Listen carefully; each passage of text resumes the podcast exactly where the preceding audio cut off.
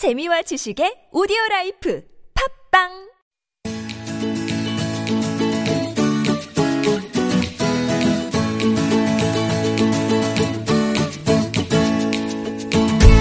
지식 어렵지 않습니다. 교양 남의 이야기가 아니에요. 몰라도 좋지만 알면 더 좋은 세상의 온갖 지식을 아낌없이 나눠드립니다. 지식 공유소.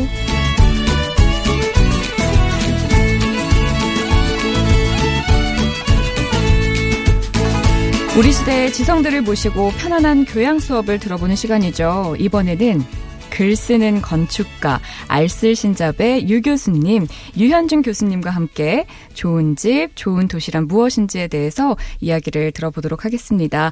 유현준 교수님 나오셨습니다. 어서 오세요. 네, 반갑습니다. 안녕하세요. 반갑습니다. 저희가 모시느라 아, 힘들었어요? 뭘 또 힘들기까지. 예. 많이 바쁘시다고요. 네. 아니, 뭐 이거저거 하는, 하는 일이 잡다하게 많아서요, 제가. 음, 아, 잡다하게라고 네. 말씀을 하셨지만, 뭐, 집도 지으시고, 글도 쓰시고, 학생들도 가르치시고, 또 많은 사람들 만나서 좋은 이야기 들려주시고, 정말 바쁘신데, 나와주셔서 감사합니다. 아, 예. 초대해 주셔서 감사합니다. 네. 어, 사실, 뭐, 건축가 하면은, 음, 집 짓는 이미지, 그리고 뭐 컴퓨터로 복잡한 도면 보는 이미지 연상되는데 교수님은 정말 좋은 글 많이 쓰고 계시잖아요. 예, 감사합니다. 되게 민망하네요. 계속 연속적으로 칭찬해 주시니까. 아, 예. 일단 이렇게 처음에는 예. 분위기를 편안하게 하기 위하여 네. 칭찬 많이 해드리고요. 신랄한 이야기 또 네, 네. 나눠보도록 하겠습니다. 어, 근데 건축과 인문학을 접목한 글들이 많더라고요. 네. 그렇게 되는 특별한 이유가 있을까요? 일단 건축은 사람들이 오해하시는 게 건축물이라는 게 뭐 콘크리트 붓고 벽 세우고 지붕 올리고 하는 거가 건축이라고 생각하시는데 실제로 저희가 건물을 짓는 가장 큰 이유는 그 벽과 지붕과 바닥을 통해서 빈 공간을 쓰기 위해서 하는 거고 음. 그빈 공간은 사람이 쓰는 거니까 네. 건축은 사람과 뗄래야 뗄 수 없는 얘기고요. 결국에는 건축은 궁극적으로 사람의 삶을 담는 그릇이기 때문에 음. 사람 이야기를 안 할 수가 없는 것 같아요. 음. 사실 교수님께서 이제 펴낸 그 책들을 다 읽어보고 좋은 집이란 뭔지에 대해서 스스로 생각하는 게 제일 좋겠지만 네, 그래도 이 바쁜 사회에 네, 또 이렇게 바로 답을 주시는 것도 좋을 것 같아요. 예. 교수님이 생각하는 좋은 건축이란 어떤 걸까요? 저의 제 개인적인 정의는 좋은 건축이란 화목하게 하는 건축이다 그렇게 생각을 합니다. 음. 그러니까 사람이 모여 살게 되면은 여러 가지 갈등이 생길 수밖에 없고요. 네. 근데 그거를 소프트웨어적으로 해결하는 방법들도 있고 여러 가지 사회 제도 같은 것들 하드웨어적으로 해결하는 방법이 건축 공간이라고 생각을 해요. 음. 건축 공간 구조를 저희가 잘 짜면은 많은 사람이 모여 살 때에도 갈등을 좀 줄이고 더 화목할 수 있는 그런 사회를 만들 수 있다고 저는 생각하거든요. 음. 좋은 건축은 화목하게 만드는 건축인 거죠. 음, 화목하게 만드는 건축. 어, 저희가 결론부터 얘기를 했는데 이제 저희가 3주에 걸쳐서 네. 그런 자세한 이야기들을 예. 나눠보도록 하겠습니다. 어디에 갖다 놔도 잘 지었다 하는 말이 나오는 건 좋은 건축물이 아니다. 이런 말씀을 하셨어요. 네. 이건 어떤 의미일까요? 보통 건축물이 들어서는 거는 이제 땅에 들어서게 되는데 이 세상의 모든 땅은 다 다른 조건을 가지고 있거든요. 네. 뭐 위도가 같으면 경도가 다르고 경도가 같으면 위도 다르고 근데 그 많은 조건들 속에 반응하는 그거에 잘 어우러지게 만드는 건축이 좋은 건축이에요. 음, 근데 여기서도 좋고 저기서도 좋다는 얘기는 이곳에서의 주변 환경의 여러 가지 특징들을 잘 반영하지 못했다는 얘기거든요. 음, 그러니까 막 우리 현대식 건물들이 주로 그런 것들이 많죠. 막 여기서 막 청담동에서 너무너무 멋있는 건물인데 그거를 세종시에 갖다 놔도 똑같이 좋다. 음. 그 얘기는 청담동의 특징을 하나도 잘 살리지 못한 거죠.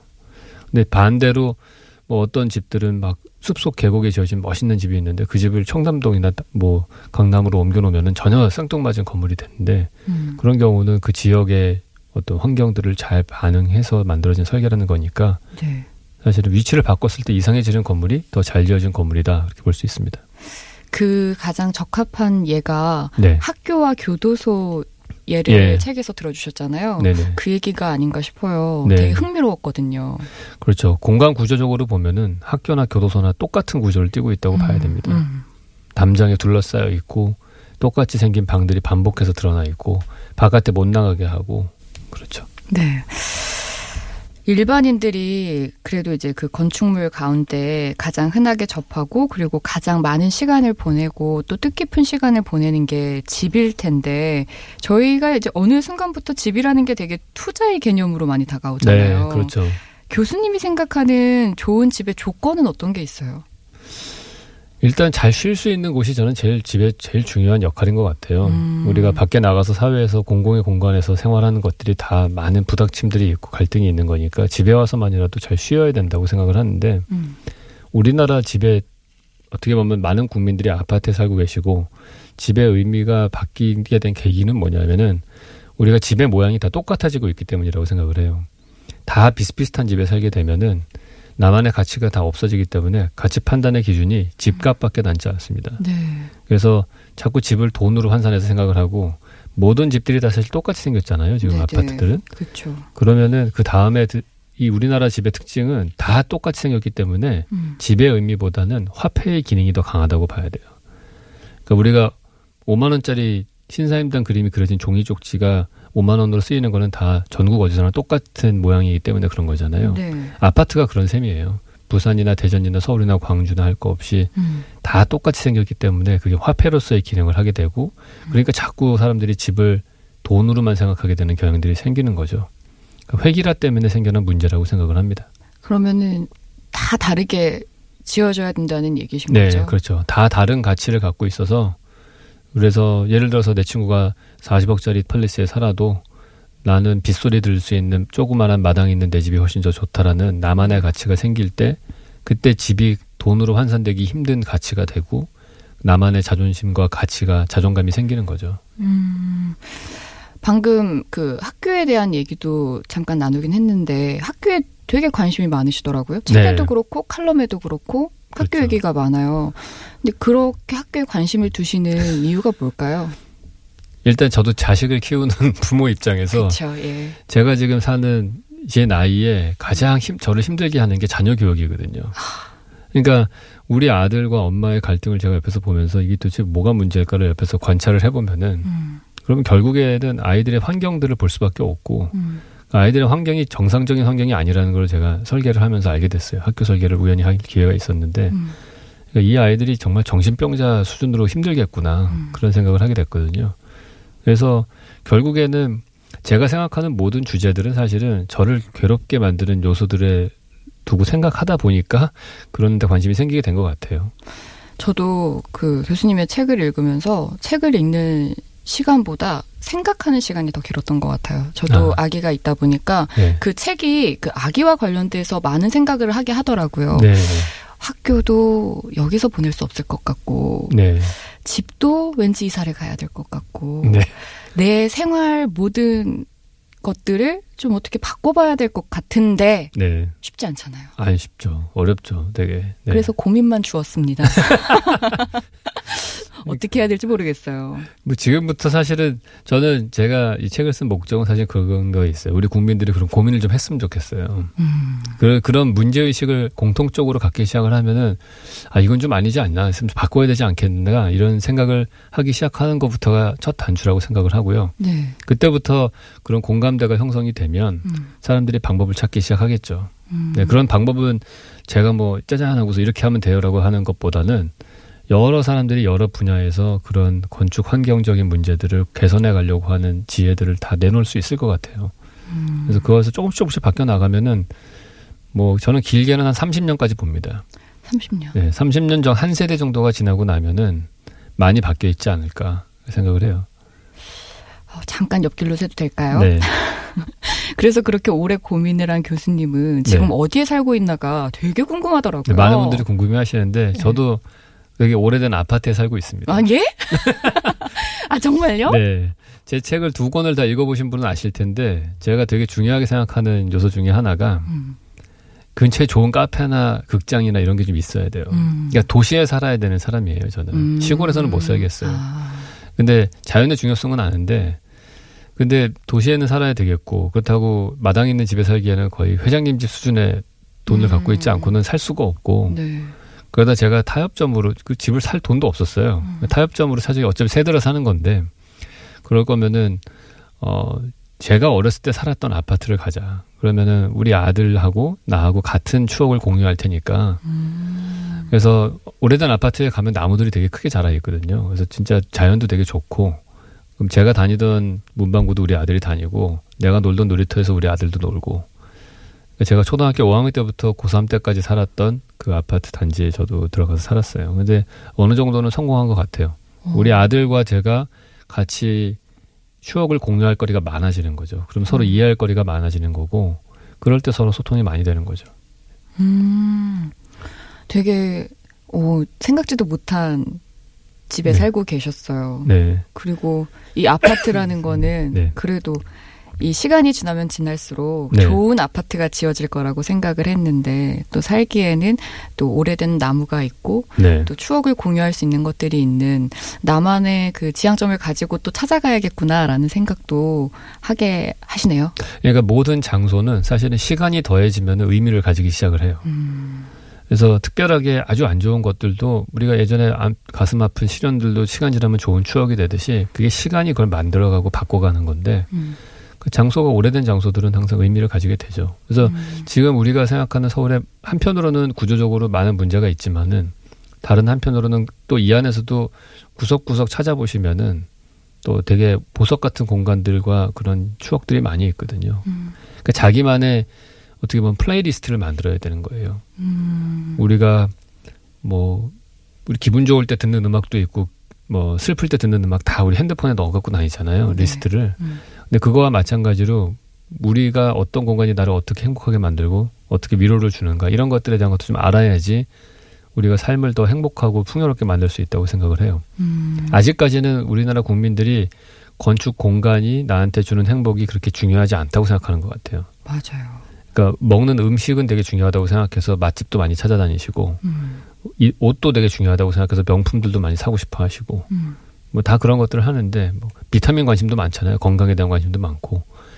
근데 지금 건축 공간은 사실은 얼마만큼 적은 돈을 들이고선도 많은 행복을 찾을 수도 있는 것들이 많거든요. 창문 똑같이 내는데 그거를 왼쪽으로 낼 거냐 오른쪽으로 낼 거냐 뭐 거실 쪽으로 벽만 둘 거냐 창문을 둘 거냐 이런 요소 하나만 결정해도 사실은 우리의 가족 간의 관계도 확 바뀔 수가 있어요.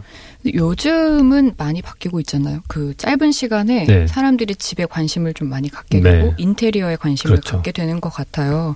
이런 현상들도 조금 더 어떤 교수님이 원하는 방향으로 좀 더 빠르게 다가갈 수 있지 않을까 싶거든요. 그렇죠. 예. 그러니까 의식주인데 보통 돈 제일 적게 들어가는 게 보통 옷이 이제 적게 들어가고 먹는 거 적게 들어가는데 음. 주는 사실은 제일 많은 돈이 들어가는 거기 때문에 소득 수준이 어느 정도 올라간 다음에 관심을 갖게 될 수밖에 없어요. 그래서 우리나라 수준이 이제 소득 수준 3만 불 시대가 됐기 때문에 그 수준에 이르렀다고 봐요. 음, 그렇군요. 그러면 사람들이 집 다음으로 많은 시간을 할애하는 공간이 아무래도 이제 회사, 직장이 네네. 되겠죠.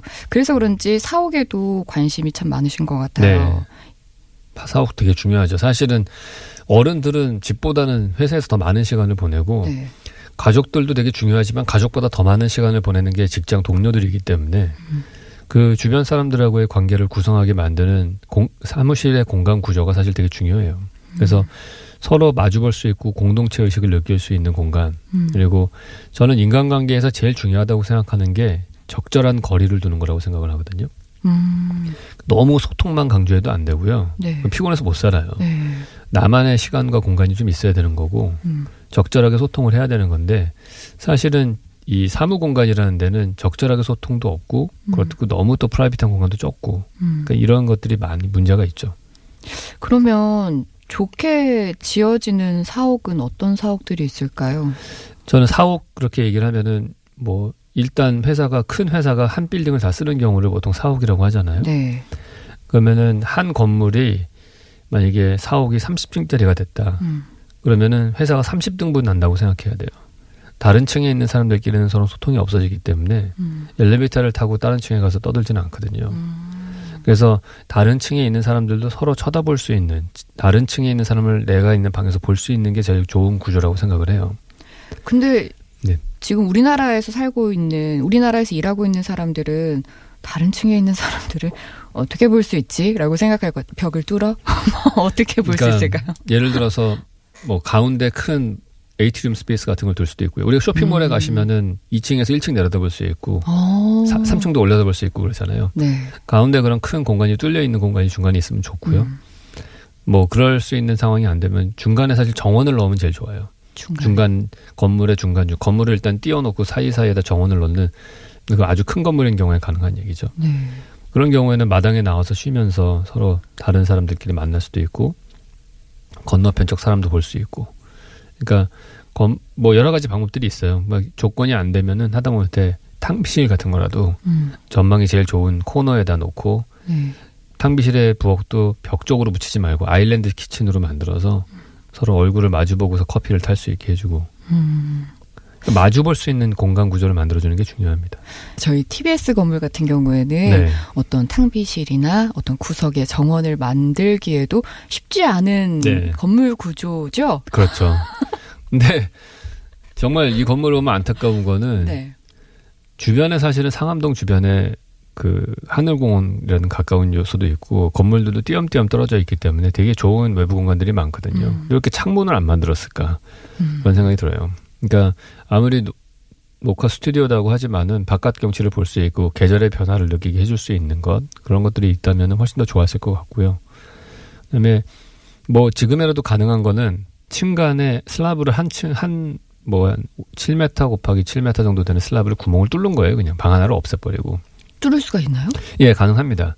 현대 건물들은 대부분 다 기둥과 보 구조로 되어 있기 때문에 가운데 있는 슬라브라고 하는 바닥판은 뜯어내더라도 약간의 구조 보강만 하면은 충분히 가능해요. 자, 시작합시다, 우리.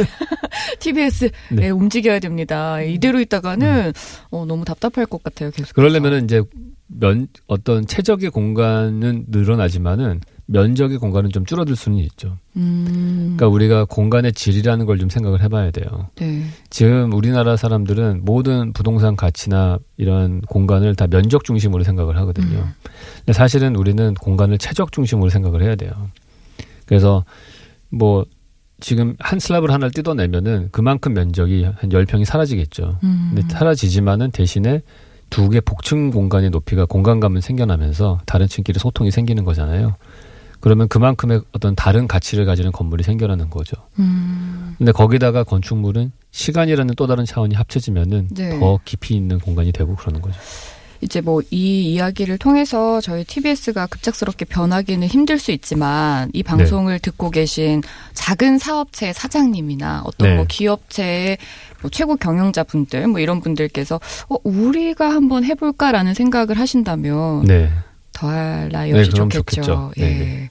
그렇습니다. 네, 오늘 이 시간에 그러면 이 질문으로 마무리하면 참 좋을 것 같아요. 건축은 사람과 맺는 관계 속에서 완성된다. 저희가 처음 시작할 때 잠깐 네. 언급해 주시긴 했지만 이게 어떤 의미인지 교수님이 생각하는 이 이야기는 어떤 의미인지. 어, 건축물의 어떤 이런 물리적인 것들은 사실은 그 자체만으로는 아무런 의미가 없고요. 음. 내가 어떻게 사- 쓰고 사용하느냐에 따라서 그리고 결국적으로는 나 혼자 존재하는 것도 아니고 이 나라는 사람의 존재의 의미가 다른 사람하고의 관계 속에서 완성되는 거잖아요. 네. 우리가 어떤 사람을 볼 때 그 사람을 이해하려면은 어떻게 보면은 그 사람의 가족이라든지 친구나 음. 그 사람이 좋아하는 물건이나 책이나 이런 것들을 보면 더 이해가 쉬워지듯이 음. 사람들의 어, 그 사람 자체는 사실은 그 주변과 맺는 관계 속에서 완성이 된다고 봐요. 음. 그래서 마찬가지로 건축물도 그거 자체로는 이해가 불가능하고요. 주변에 사용하는 사람들, 그걸 바라보는 사람들, 혹은 그 안에 있는 사람들끼리의 관계들, 뭐 이런 거에 의해서 건축물의 의미가 정의된다고 볼 수 있습니다. 음. 그래서 제가 디자인을 할 때 항상 중요하게 생각하는 게 그런 관계들이에요.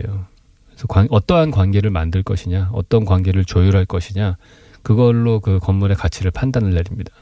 이 이야기를 삶 속에서 좀 적용을 네. 해보면 집에서 뭐 집을 꾸미는 가족분들이 네. 우리가 이 공간을 같이 어떻게 활용할 건지에 대해서 조금 더 고민해보고 꾸미면 네. 더 좋은 집이 더 좋은 공간이 될 수 있겠네요. 그렇죠. 예를 들어서 우리가 아파트 인테리어를 한다 그러면은 한때 유행했던 게 무슨 포인트 벽지 뭐 이런 거 유행했었잖아요. 꽃무늬 막 네. 이런 거에. 그런 거를 하나를 저기다가 바르는 것보다는 그거가 가지는 그 시각적인 의미보다는 그 벽에다가 창문을 하나를 뚫으면은 어떻게 바뀔 것인가. 음. 그러면 그 벽 너머의 사람과 이 거실에 있는 사람이 어떤 더 좋은 관계를 맺을 수 있거든요. 음. 그 바라보기도 하고 커튼을 치면 차단되기도 하고 그 그런 관계 공간 구조로서 건물을 이해하는 게 중요하지. 그냥 그게 빨간색이냐 파란색이냐 꽃무늬냐 음. 대리석으로 까느냐 이런 그 뭐랄까 표면적인 거에 너무나 연연히 하지 않으셨으면 좋겠어요. 아, 네, 알겠습니다. 교수님을 일단은 뚫는 거 좋아하시는군요. 네, 선택권이 주어지거든요. 일단 뚫으면은 막을 수도 있고 뚫을 수도 있는 선택이 네. 주어지기 때문에 그러니까 그래서 문보다는 창문을 좋아해요. 음. 문은 누가 자꾸 내 프라이버시를 침해할 수 있잖아요. 네. 창문은 내가 볼 수는 있지만 저 사람은 이 방으로 들어오지는 못해요. 음. 그렇기 때문에 창문이라는 요소가 되게 매력적인 요소예요. 그렇군요. 오늘은 좋은 건축물이란 어떤 건지 그 의미를 또 들여다보고 좋은 건물, 좋은 공간에 대한 이야기 나눠봤습니다. 다음 주에는 저희가 좋은 도시에 대한 이야기 나눠보도록 하겠습니다. 한 주만은 보내드릴 수가 없겠네요. 네네. 다음 주에 뵙겠습니다. 네네. 감사합니다.